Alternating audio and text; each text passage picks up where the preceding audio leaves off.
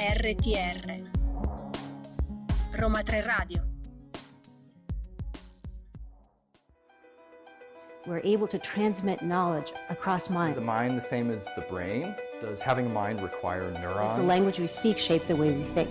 Strong statement that language crafts reality. Consciousness a necessary component of having a mind. For all we know, maybe computers do have Maybe minds. language doesn't craft reality. Could it be possible our mind actually extends beyond the boundary we consider encapsulate ourselves?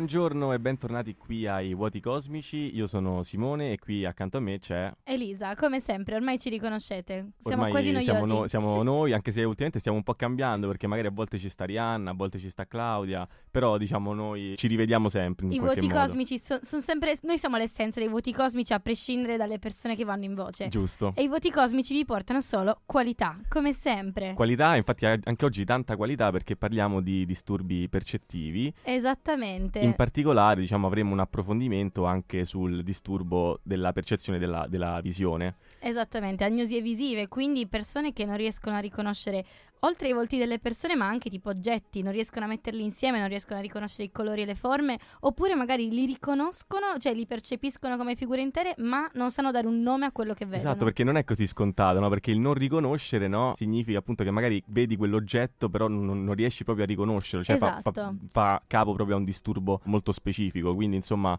non è, non è così scontato. E tra l'altro tutti questi disturbi porteranno poi noi a spiegarvi anche un po' come funziona il processo della percezione, perché non è che noi vediamo e mh, vediamo con i nostri occhi e poi il nostro cervello dà un nome a quello che vediamo, no, ci sono talmente tanti step che se uno solo di questi 10.000 step viene compromesso a un deficit, ci sono tantissimi disturbi stranissimi che magari voi non conoscete, però in letteratura scientifica si parla tanto e oggi noi ve ne vogliamo parlare. Assolutamente, quindi una puntata interessantissima. Ricordiamo che dovete seguirci nei nostri social anche perché noi mettiamo sempre i sondaggi a cui voi dovete rispondere prima delle nostre puntate. E fa- è vero, quindi chi non l'avesse fatto andasse subito a rispondere al nostro sondaggio sul nostro contatto Instagram che è Roma eh, 3 Radio. Roma 3 Radio con il 3 scritto a numero. No, a lettere perché quello a numero Io è volevo stato vedere se Elisa stava attenta.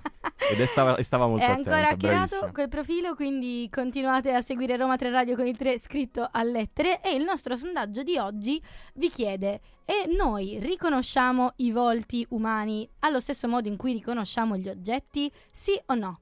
Esatto, e, e su questo appunto ne parleremo anche durante la puntata, quindi se volete sapere la risposta, oltre a rispondere al sondaggio, eh, seguite anche insomma la Esatto. nostra diretta. E vedete se siete preparati, già prima che ve lo diciamo noi. Vi valuteremo. Come, come sempre noi andiamo in diretta il giovedì alle 14, oggi alle 13.45 perché ci andava di partire in anticipo su radio.uniroma3.it e oltre a Instagram siamo anche su Facebook e su TikTok come Roma 3 Radio, su TikTok però scritto a numero perché lì non siamo stati ancora hackerati.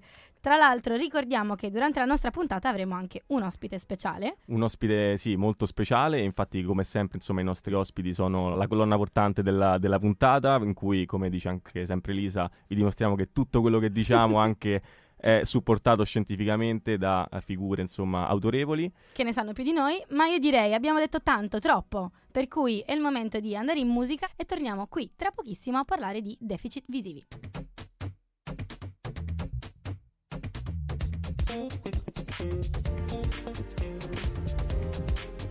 RTR, Roma 3 Radio.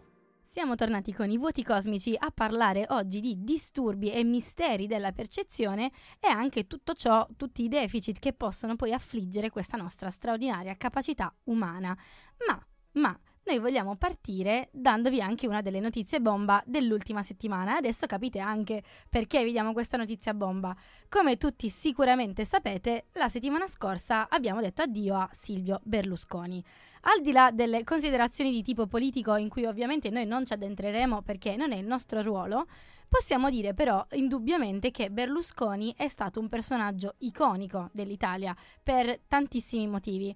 Tutti lo sapete che è stato iconico, ma forse non avete idea a quale livello sia arrivata l'iconicità di Berlusconi. Perché noi vi parliamo di uno studio, uno studio condotto nel 2006 da Sara Mondini e Carlo Semenza. I due ricercatori padovani hanno infatti descritto il progressivo disturbo percettivo nel riconoscimento dei volti di una signora chiamata WWZ, queste sono le sue iniziali, che all'epoca 66enne non era in grado di riconoscere i volti più familiari, compresi quelli dei suoi parenti che le apparivano come volti senza nome e quindi difficili insomma da, da distinguere, cioè pensate no, i, i suoi stessi parenti insomma. Esatto. Tuttavia la signora sorprese tutti perché era in grado di riconoscere l'immagine del volto di Silvio Berlusconi appunto e sapete di chi altro? Tu lo Di sai chi Lisa? altro? Di Gesù, quindi conosce- riconosceva solamente i volti di Berlusconi e Gesù, non riconosceva quello dei suoi parenti, però comunque riconosceva i volti di queste due figure, insomma, emblematiche del- nel corso del- della storia. Molto emblematico come, come coppia e tra l'altro i due studiosi hanno concluso la loro ricerca quindi sostenendo, parliamo nello specifico di Berlusconi,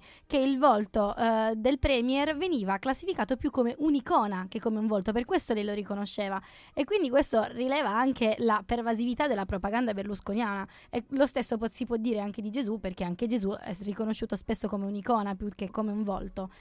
Parlando por- proprio della propaganda berlusconiana, ci sono delle immagini, delle informazioni che quando vengono veicolate dai mass media passano nel nostro cervello attraverso un circuito che invece è diverso rispetto a quello che noi utilizziamo per riconoscere i volti di chi ci sta vicino. È un paradosso parecchio intrigante che però dimostra anche quanto sia complesso il funzionamento della percezione umana. Assolutamente perché eh, appunto eh, la donna riconosceva queste due figure proprio per, per la loro potenza emblematica. esatto, insomma, lei soffriva, spe- specifichiamolo, di prosopagnosia, questo è il disturbo di cui soffriva. probabilmente molti di voi non hanno mai sentito parlare di prosopagnosia prima di oggi, ma appunto è un disturbo meno raro di quanto pensiate. Per dire pare che eh, Brad Pitt, ad esempio, soffra di questo disturbo. Ah, Ma non solo, lo psicologo e neurologo Oliver Sacks descrisse un caso di prosopagnosia che diede il nome a uno dei suoi libri più celebri, ovvero L'uomo che scambiò sua moglie per un cappello.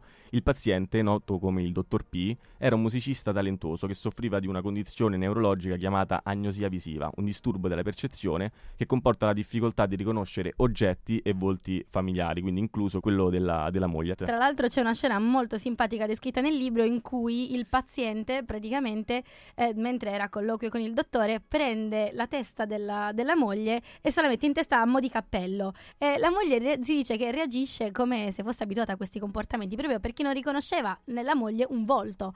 Quindi noi parliamo di prosopagnosia, definiamola anche scientificamente, con questo termine viene quindi descritta l'incapacità di riconoscere una persona guardandola in volto, ma il volto può essere anche il proprio, infatti molte persone che soffrono di questo disturbo possono anche avere difficoltà a riconoscere se stessi quando si guardano allo specchio.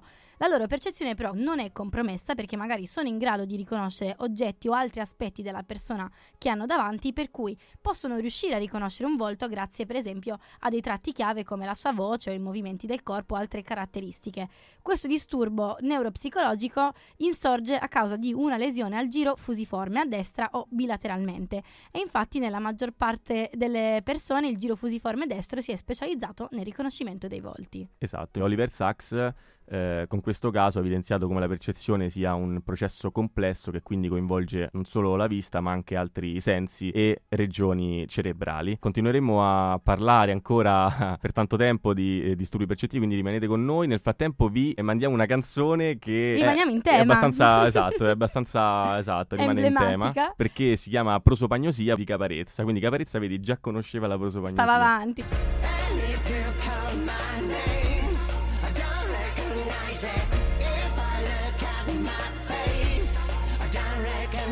Prosopagnosia di Caparezza, una canzone perfetta al momento perfetto, ma non vi parliamo solo di praso- prosopagnosia, che è solo uno dei tanti disturbi delle percezioni di cui appunto si può parlare. Innanzitutto presentiamo le agnosie. Sono dei rari disturbi della percezione che sorgono in seguito a lesioni cerebrali e consistono in difficoltà a riconoscere gli oggetti. Sono limitate a una determinata modalità sensoriale, quindi eh, magari una persona non riconosce un oggetto visivamente, ma può riconoscerlo se lo tocca o se emette un suono riconoscibile. Il deficit non riguarda però la raccolta dei dati con i sensi, ma riguarda proprio l'organizzazione cognitiva dei dati in, in entrata. Quindi per quanto, per quanto siano disturbi rari, sono molto interessanti ecco, da studiare perché aiutano a capire meglio le varie tappe del processo percettivo, che è sicuramente un processo molto, molto complesso. In particolare, ecco, ora eh, parliamo dell'agnosia visiva, che come potete immaginare significa che il deficit del riconoscimento degli oggetti è appunto a livello visivo. Parliamo del neurologo tedesco Lissauer che ha distinto due tipi di agnosia. Una appercettiva, in cui il paziente è incapace di organizzare i dati dei sensi in una struttura percettiva, e l'altra invece è l'agnosia associativa, in cui non riesce ad associare l'immagine percepita alle conoscenze che ha in memoria. Quindi presentiamovi prima l'agnosia appercettiva. È un disturbo particolarmente vario perché i pazienti potrebbero riuscire a riconoscere e a discriminare forme o colori degli oggetti, però poi non riescono a riconoscerli se sono riprodotti in disegni o fotografie, per esempio. E tendenzialmente questo tipo di agnosia si manifesta con più evidenza in seguito a danni dell'emisfero destro del cervello. Il problema nel concreto proprio sarebbe che i pazienti manifestano una compromissione nella categorizzazione percettiva, ossia non riescono a realizzare quindi la costanza dell'oggetto. Ma non è finita qui. La seconda agnosia di cui abbiamo parlato è quella associativa ed è un deficit del riconoscimento visivo non attribuibile alle abilità percettive. Un caso emblematico di questa agnosia è quello di un uh, paziente che chiameremo in questo caso FRA che subì una lesione che coinvolgeva soprattutto la regione occipitale dell'emisfero sinistro.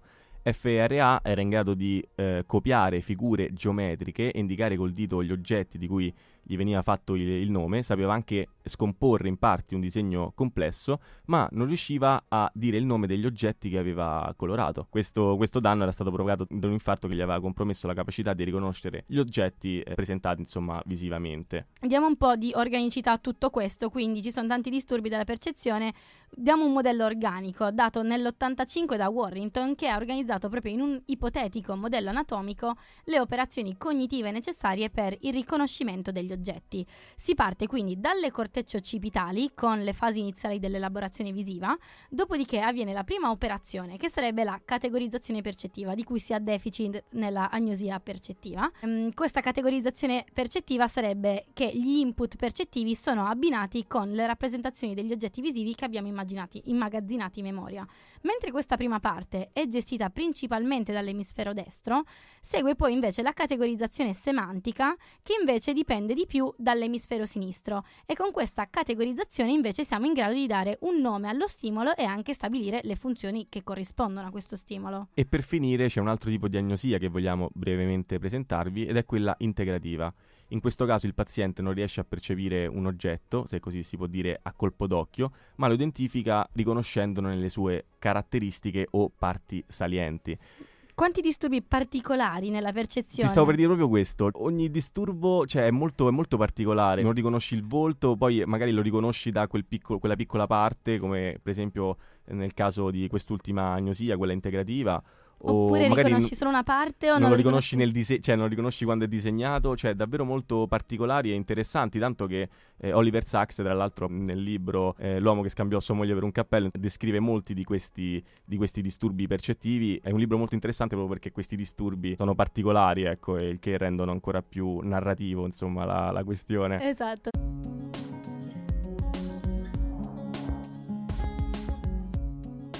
RTR Roma 3 Radio. Qui ai Vuoti Cosmici stiamo parlando di deficit della percezione, in particolare visiva, perché abbiamo parlato delle agnosie visive, ma ce ne sono ancora tanti altri di cui vogliamo parlare, per esempio l'alessia, la kinetopsia e il neglect. Partiamo dall'alessia. Per alessia acquisita si fa riferimento ai disturbi della lettura che possono insorgere dopo un ictus o un trauma cranico. In questi casi, infatti, i soggetti comprendono il linguaggio parlato, riuscendo a mantenere intatta la loro capacità di parlare e spesso anche conservando la capicia- capacità di scrivere. In questo caso si parla, per esempio, di alessia senza agrafia. Però gli individui colpiti da alessia presentano delle gravi difficoltà nella lettura. Ad esempio, la parola ball, che sarebbe la parola palla, tu, Simo, che sei bravo in inglese e sai tradurre. Eh, ma te l'ho detta io prima che, che, che si chiama palla. Mi ha scritto lui le palla. traduzioni qua sotto. Per esempio, quindi, la parola ball può essere letta in modo errato come doll, che invece significa bambola. Esattamente. Quindi, proprio come accade nella prosopagnosia, anche l'alessia comporta un deficit di categoria, ovvero un'incapacità di discriminare tra elementi simili. Ed è infatti infatti importante sottolineare che la prosopagnosia e l'alessia difficilmente si presentano da sole. Generalmente chi soffre di uno di questi disturbi presenta anche dei problemi con altre forme di riconoscimento degli oggetti. Esattamente, sì. Infatti nel 1983 alcuni ricercatori dell'Istituto Max Planck di Monaco di Baviera analizzarono il caso di una donna, conosciuta questa volta come MP. Ci hai dato un sacco di sigle oggi, Simo. Eh, le ho dette tutte le, le sigle. Comunque questa paziente conosciuta come MP colpita da perdita selettiva della percezione del movimento, anche detta achinetopsia. Per la donna colpita da questo deficit la percezione del mondo era restituita da una serie di istantanee, quindi anziché vedere le cose muoversi e spostarsi all'interno dello spazio con movimenti fluidi e continui, vedeva gli oggetti comparire in una determinata posizione e poi subito dopo in un'altra. Ad esempio, cioè, nel semplice atto di versare una tazza di tè, la donna vedeva il liquido congelato in aria come fosse un ghiacciolo. Assurda questa cosa. tutto questo immagino appunto in breve istantanea, insomma, cioè in brevi, atti, tutti spezzettati tra loro, quindi non era in grado di riuscire a vedere il tè salire dentro la tazza. E per questa ragione, appunto, rimaneva sorpresa quando il tè finiva per, eh, per traboccare. Cioè, immagina proprio in un'azione così semplice come versare del tè in una tazza, lei non riconosceva dove arrivava il tè. Eh, la perdita della percezione del movimento poi le causava problemi anche per gesti che richiedono ovviamente più attenzione, per esempio attraversare la strada.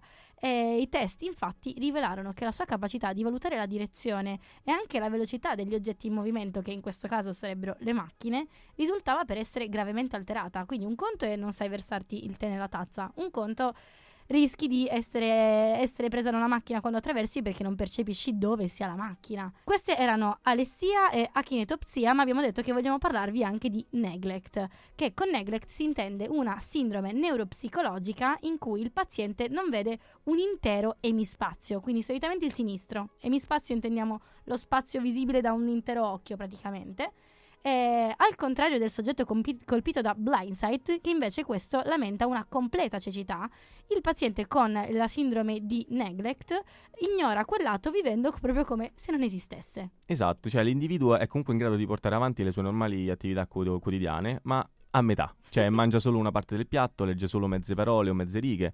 Nonostante ciò, vi sono prove che testimoniano come anche stimoli provenienti dall'emisfero cieco, in questo caso, siano in grado di esercitare una certa influenza sul, sul soggetto colpito. Cioè, immagina avere un disturbo della percezione che ti porta a mangiare solamente metà piatto, perché tu non percepisci l'altra metà. Cioè, ovviamente tutti questi disturbi sono ancora in fase di studio, non c'è una letteratura ormai deci- fissa, stabile, che dice ah è così per questo, questo e questo. Sono ancora tutti in fase di studio anche perché i casi non sono così diffusi da dire possiamo farci una letteratura corposa.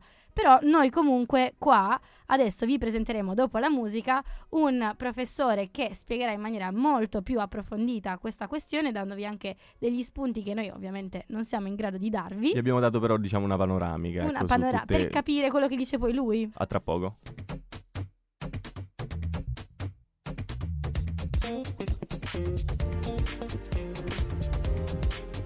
RTR, Roma 3 Radio. Bentornati qui ai Vuoti Cosmici, eh, è arrivato il momento tanto atteso della puntata, ovvero il momento eh, Dell'ospite. dell'ospite. Vai Claudia, annuncialo tu. Eccoci qui, allora Giorgio Vallortigara è professore di neuroscienze presso l'Università di Trento dove è stato direttore del Center for Mind Brain Sciences, è autore di centinaia di saggi e volumi sul tema della cognizione umana e animale. In particolare tra i suoi numerosi interessi di ricerca ci sono la cognizione numerica, la lateralizzazione nel cervello dei vertebrati, le asimmetrie cerebrali, la cognizione spaziale e la percezione visiva. Buongiorno professore, ci sente? Buongiorno. Buongiorno. Sì, mi sento molto bene, buongiorno a voi. Perfetto, grazie. E sì, a proposito proprio di percezione visiva, noi fin qui abbiamo parlato di agnosie visive e del fatto che l'incapacità dei soggetti agnosici di riconoscere gli oggetti non dipende ecco, dalla visione, capacità che infatti non è, non è compromessa. Quindi percezione e riconoscimento sono due cose diverse. Volevamo chiederle appunto, può spiegarci meglio questa differenza? E questa è una differenza che è stata eh, tra l'altro al centro del, del pensiero di uno dei, dei miei maestri, uno dei padri della psicologia sperimentale, che è stato Gaetano Canizza, professore dell'Università di Trieste, che eh, lui insisteva, eh, usando una terminologia diciamo così, che è un po' desueta oggi, eh, nella distinzione tra vedere e pensare e sottolineava che le due cose sono diverse, ha mostrato con una varietà di giochi, di trucchi, di pupoli, come li chiamava lui, eh, quanto vedere e pensare siano differenti. È una cosa che conosciamo bene soprattutto in riferimento ai fenomeni cosiddetti illusori. No? Pensate a, ad alcune classiche illusioni percettive, come per esempio l'illusione di Mulder-Lear, se ve la ricordate, in cui c'è eh, una linea orizzontale che termina con una freccettina eh, con le linee oblique disposte o all'infuori o all'indentro. Le persone guardano l'immagine e hanno l'impressione che la linea sia più lunga o più corta a seconda dell'orientamento delle linee oblique. Uno dice, beh, andiamo a vedere come stanno le cose, prendo un righello, vado a misurare e constato che effettivamente le due linee sono identiche. Cambierà qualche cosa per quello che riguarda la tua percezione? No, tu guardi e ancora ti sembrano diverse. E puoi passare le settimane, i mesi o gli anni a cercare di imparare, di apprendere come stanno davvero le cose. La percezione visiva sembra essere, come dire, totalmente insensibile, eh, incurante di quello che sappiamo, apprendiamo e conosciamo. Ed esempi di questo tipo ne vediamo continuamente e tra l'altro sono la base di alcune delle classiche dimostrazioni dei giochi che fanno per esempio i, i, i prestigiatori, no? le, le, varianti della uh, donna tagliata in due oppure il giochino che forse avrete visto anche voi di una famosa comica di Stadio Olio del dito che si spezza, eh, sono esattamente la manifestazione di questa cesura, di questa separazione tra la percezione che sembra essere incapsulata e indipendente dalle conoscenze. Quindi uno vede quando il trucco viene prodotto, il dito che si spezza o la donna tagliata a metà, sa che non può essere così, sa che l'anatomia proibisce che le dita eh, si spezzino, sa che l'anatomia o perlomeno la buona creanza proibisce che le signore vengano tagliate a metà, però quando tu lo vedi effettivamente vedi quella cosa lì, a dispetto eh, delle conoscenze, della memoria, dei processi di riconoscimento. Sembra esserci una specie di autonomia del mondo della percezione, in parte, al mondo della memoria e del riconoscimento e delle conoscenze di alto livello.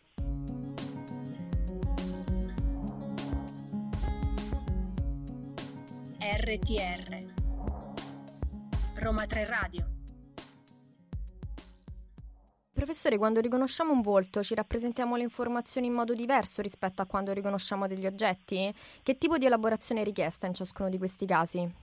Sì, noi sappiamo che in, in, generale c'è una porzione del cervello che è deputata al riconoscimento degli oggetti ed è il cosiddetto eh, complesso occipitale laterale, LOC, viene chiamato nel, nel gergo diciamo così, dei, dei neuroscienziati. E questa è una regione deputata, diciamo così, o che viene attivata quando riconosciamo un'automobile, una penna, vari tipi di oggetti ed è molto prossima però ad un'altra area che si chiama area del giro fusiforme e che sembra invece essere in qualche modo specializzata nel riconoscimento delle facce.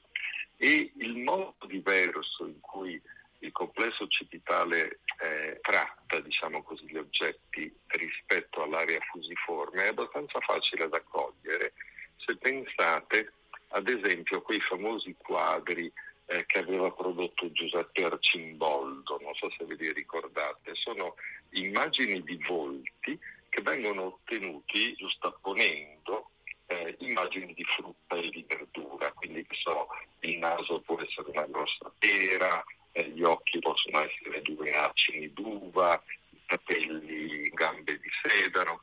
E quando uno guarda queste figure è in grado di fare due cose diverse, o di concentrarsi, di porre l'attenzione sui particolari e quindi vedere laddove c'è il naso, per esempio che c'è una pera, oppure può vedere in maniera globale, gestaltica per così dire, la faccia e il volto. Ecco, in un certo senso eh, la differenza tra LOC e area fusiforme è esattamente questo, il modo in cui trattano l'informazione.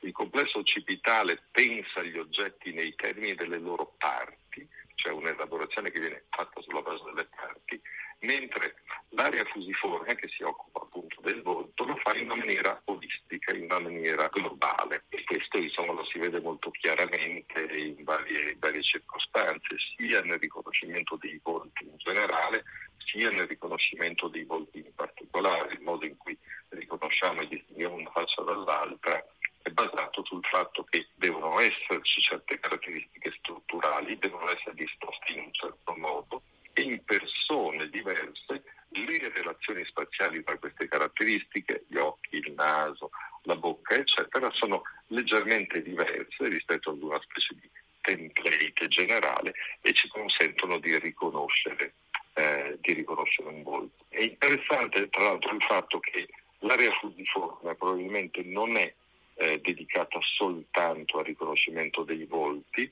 ma è diciamo così qualche cosa che sulla base dell'apprendimento della plasticità neurale può essere utilizzata per imparare eh, qualsiasi cosa sulla quale noi diventiamo esperti. Per esempio, le persone che ad un certo momento per interesse personale o per il lavoro che fanno diventano so, degli esperti degli uccelli, sono ornitologi per esempio, oppure sono degli allevatori e imparano a riconoscere individualmente so, i loro animali, l'area fusiforme diventa attiva in maniera speciale in questi individui nel riconoscimento non solo delle facce delle persone, ma per esempio nel riconoscimento eh, delle facce degli animali. Se sei una, un addestratore di cani, usi l'area fusiforme per riconoscere le caratteristiche che ti consentono di distinguere le differenti razze di cani, per esempio.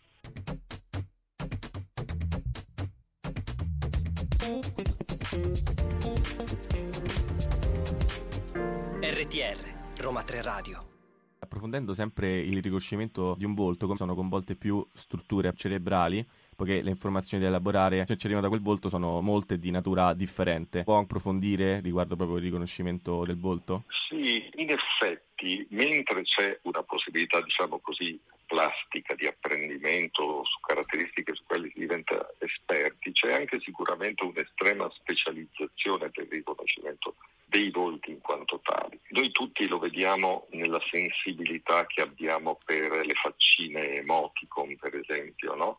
Ed è interessante che i bambini piccoli piccoli e una varietà di altre specie animali sociali che dipendono dalla vista e dalla visione del loro comportamento manifestano fin dai primi momenti della, della loro vita una particolare sensibilità a quello che potremmo chiamare lo schema generale di una faccia che è essenzialmente un tondo, un ovoide, all'interno del quale sono localizzati tre blobs, tre macchie ad alto contrasto, due in alto e una in basso, a modi, per capirci, due occhi e una bocca. E questo è un pattern a cui sono sensibili non semplicemente i piccoli della nostra specie, ma animali anche molto diversi, dalle scimmie ai pulcini che abbiamo studiato in laboratorio, alle tartarughe, si è visto recentemente. È una specie di idea platonica e generale della mamma, che ovviamente serve a dirigere l'attenzione dei piccoli verso quelle cose che nel mondo assomigliano a una faccia per sviluppare le relazioni sociali proprie che svilupperanno nei confronti soprattutto della madre o di chi si cura insomma, del piccolo. Le regioni del cervello che sono responsabili, che sono attive fin dalle origini nella risposta a questa specie di simulacro di faccia di mamma, in realtà sono regioni sottocorticali, quindi non sono le regioni dell'area fusiforme, ma sono regioni probabilmente legate all'attività del tetto ottico in generale nei vertebrati o del suo equivalente omologo nei mammiferi e negli esseri umani eh, che è il colliporo superiore. E legato a questo c'è anche una risposta emozionale molto importante perché queste sono risposte che guidano il comportamento affiliativo degli animali e fanno parte di una rete sottocorticale che comprende vari nuclei, che viene chiamata Social Behavior Network, che comprende aree, diciamo così, porzioni dell'amigdala, ma anche porzioni dell'ipotalamo, di varie altre strutture cerebrali, e che sono così antiche e così conservate che le troviamo Uh, sia nei mammiferi per esempio che negli uccelli. Ovviamente con il procedere dello sviluppo il controllo e la risposta alle caratteristiche dei volti e delle facce nella nostra specie passa da questo livello come dire, istintivo, automatico, sottocorticale, ad un controllo corticale e in modo particolare individuare quell'area fusiforme di cui parlavo prima, che consente non solamente di rispondere a quello che ha una parvenza faccia simile in generale, ma per esempio alle caratteristiche specifiche del volto della mamma. E a partire da un certo momento, mentre prima i neonati sono attratti da qualsiasi tipo di volto, poi quando si sviluppa questa capacità di riconoscimento individuale, piangeranno quando vedranno un'estranea e sorrideranno eh, quando vedranno il volto della mamma. Professore, invece per quanto riguarda i soggetti affetti da prosopagnosia, noi sappiamo che spesso riescono a riconoscere la persona che hanno davanti grazie ad altri elementi. Ma secondo lei questa è una compensazione efficace? Cosa si perdono di tutte le altre informazioni che invece il volto veicola? Beh, perdono tantissimo.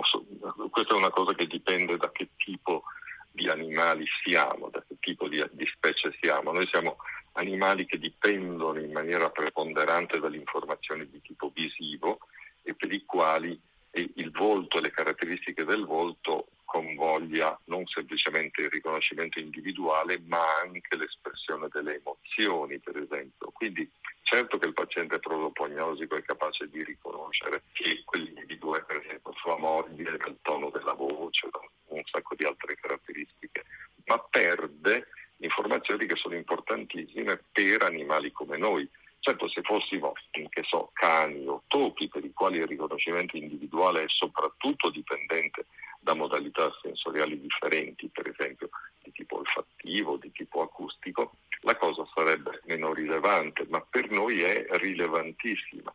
E noi sappiamo che ci sono neuroni specializzati per il riconoscimento dei volti nell'uomo, ma nella, nella scimmia, nei primati in generale, che sono attivi fin dalle primissimi minuti di vita degli animali e che rispondono in maniera selettiva a quel complesso di caratteristiche che dicevo, cioè quei tre blobs disposti a mo' di triangolo rovesciato. Questa è una delle ragioni, tra l'altro, per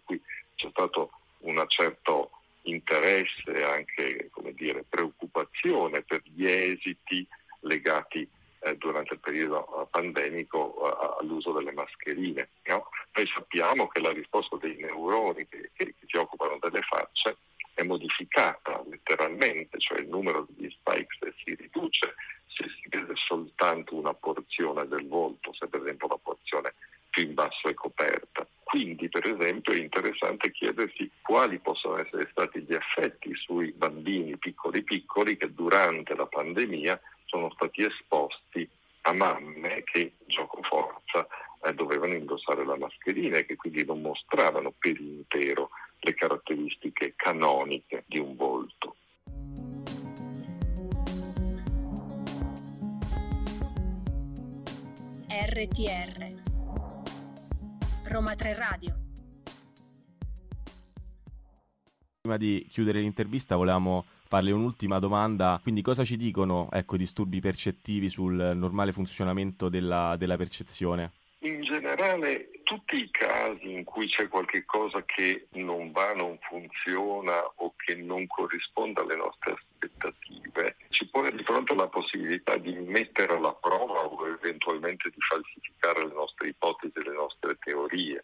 Quindi per esempio gli studiosi della percezione perché si sono sempre molto interessati a fenomeni come le illusioni visive o le allucinazioni o in generale i disturbi anche patologici della percezione? Beh, per una ragione molto semplice, perché questi mettono in luce quello che è il normale modo di funzionare dei processi della percezione.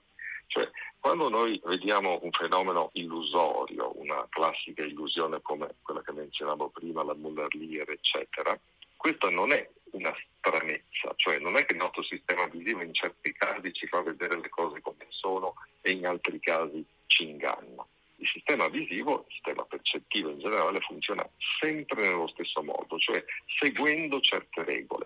E quindi tutti quei casi in cui qualche cosa non torna e noi vediamo qualche cosa che non corrisponde, per esempio con la descrizione geometrica o fisica del quel fenomeno lì ci mette di fronte alla possibilità di capire qual è il meccanismo intrinseco di funzionamento del sistema percettivo, che evidentemente non è legato ad una mera registrazione di quel che c'è là fuori, non sarebbe possibile, le cose non funzionano in questo modo. I nostri occhi, i nostri cervelli costruiscono in un certo senso la nostra realtà percettiva e non è che semplicemente la registrano sulla base di quel che il mondo è là fuori. Perfetto, professore. Grazie allora mille. la ringraziamo ancora tantissimo per essere stato qui con noi. Grazie a voi per l'invito, buona giornata e buon lavoro. Buona, Buona giornata, buon lavoro anche a lei, grazie. Grazie.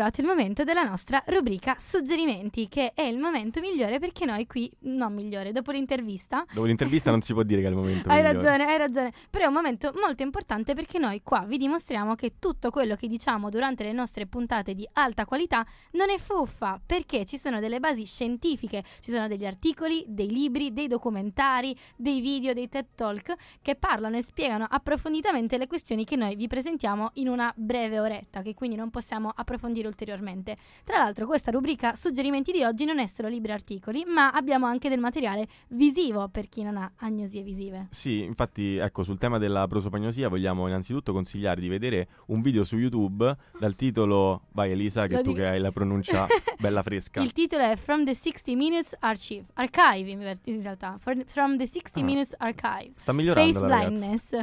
Sì, in cui ecco, ehm, vai. Leslie Stahl. ok, eh, tratta proprio di questa condizione, ecco, quindi della, della prosopagnosia. Nel video parla sia con dei neuroscienziati che spiegano il fenomeno da un punto di vista cerebrale, sia soprattutto con i pazienti. Questi raccontano la loro esperienza con la eh, face, Face blindness. blindness. Quindi, se volete farvi appunto un'idea di cosa significa avere questo deficit, questo è il contenuto che, che fa sicuramente per voi, appunto, è un contenuto audiovisivo, quindi eh, non solo Non dovete articoli, leggere, non dovete leggere. Ad esempio, pensate che hanno anche intervistato un pittore che si chiama Chuck Close che dipinge proprio facce, quindi molto interessante. Però noi siamo anche qui per consigliarvi le parti un po' più accademiche, per cui vi consigliamo un articolo dal titolo Do I Know You as Case Study of prosopagnosia, non so come si dice in inglese, che sarebbe la face blindness, in cui c'è la studiosa Diaz che presenta il caso di una donna e del figlio di 13 anni che sono affetti eh, da questa patologi- patologia. Ma abbiamo parlato anche di agnosie, oggi non solo di prosopagnosia nello specifico, per cui vi vogliamo suggerire anche degli articoli per approfondire questo tema e sono uno che si intitola Visual Agnosia di Riddock e invece sullo stesso tema ce n'è un altro che è un po' più datato che si chiama Visual Agnosia in an Artist in cui però c'è il caso di un pittore, un uomo di 73 anni che è affetto da agnosia visiva, quindi è molto interessante vederlo proprio negli artisti, nei- in quelli che dipingono. Sì, infine ecco, se volete conoscere altri casi clinici curiosi, molto curiosi, vi suggeriamo di leggere L'uomo che scambiò sua moglie per un cappello di Oliver Sacks, in cui il neurologo racconta alcune sue esperienze cliniche e descrive alcuni casi di pazienti con lesioni cerebrali di, di vario tipo che hanno dato via a dei eh, comportamenti bizzarri e imprevedibili che rendono la narrazione assai interessante, insomma, quindi eh, ve lo consigliamo assolutamente per chi vuole una lettura più leggera ma non banale, ecco. Tra l'altro adesso è arrivato il momento anche di svelarvi i risultati del nostro sondaggio. Vi ricordiamo, noi vi abbiamo chiesto se noi riconosciamo i volti allo stesso modo in cui riconosciamo gli oggetti. La risposta ve l'abbiamo già data durante la puntata e anche voi avete risposto correttamente. La maggior parte delle persone ha votato no, nel senso che noi non rico- li riconosciamo allo stesso modo. Questo perché la spiegazione breve breve è che l'elaborazione del volto è olistica, quindi noi quando vediamo un volto lo riconosciamo nella sua totalità, mentre l'elaborazione dell'oggetto è in parti, per cui il manico di una tazza possiamo riconoscere per riconoscere la tazza intera poi. Quindi complimenti, vi stiamo istruendo bene, stiamo andando alla fine della nostra stagione Sono sempre più cosmici. preparati. Sono Chi risponde ai nostri sondaggi ci sta ascoltando tante puntate dei, dei Vuoti Cosmici e siamo contenti. Sono molto fiera di voi, tutti voi che ascoltate. E io direi che è anche il momento di salutarci adesso, Simo. Io ti ringrazio Elisa per la puntata, ringraziamo tutta la redazione, eh, ossia Alessia, Stefania, Claudia, Camilla e William. senza cui le nostre puntate non potrebbero esistere. Noi vi ricordiamo che torneremo sempre in onda su radio.uniroma3.it. Giovedì prossimo credo di no perché se non sbaglio è festa. Però potremmo anticipare a mercoledì. Potremmo anticipare a mercoledì e sapete come potete scoprirlo? Seguendo i nostri social, Instagram, TikTok e Facebook come Roma 3 Radio, a lettere su Facebook e su Instagram, mentre su TikTok Roma 3 con il 3 scritto a cifre. Per cui continuate a seguirci, sperando che non ci hackerino anche stavolta. E seguite i nostri sondaggi, tutte le news e noi vi lasciamo con la nostra bellissima sigla e ci sentiamo mercoledì prossimo. we're able to transmit knowledge across Is mind. the mind the same as the brain? Does having a mind require Does neurons? the language we speak shape the way we think? Strong statement that language crafts reality. Is consciousness a necessary component of having a mind? For all we know, maybe computers do have Maybe minds. language doesn't craft reality. Could it be possible? Our mind actually extends beyond the boundary we consider to encapsulate ourselves.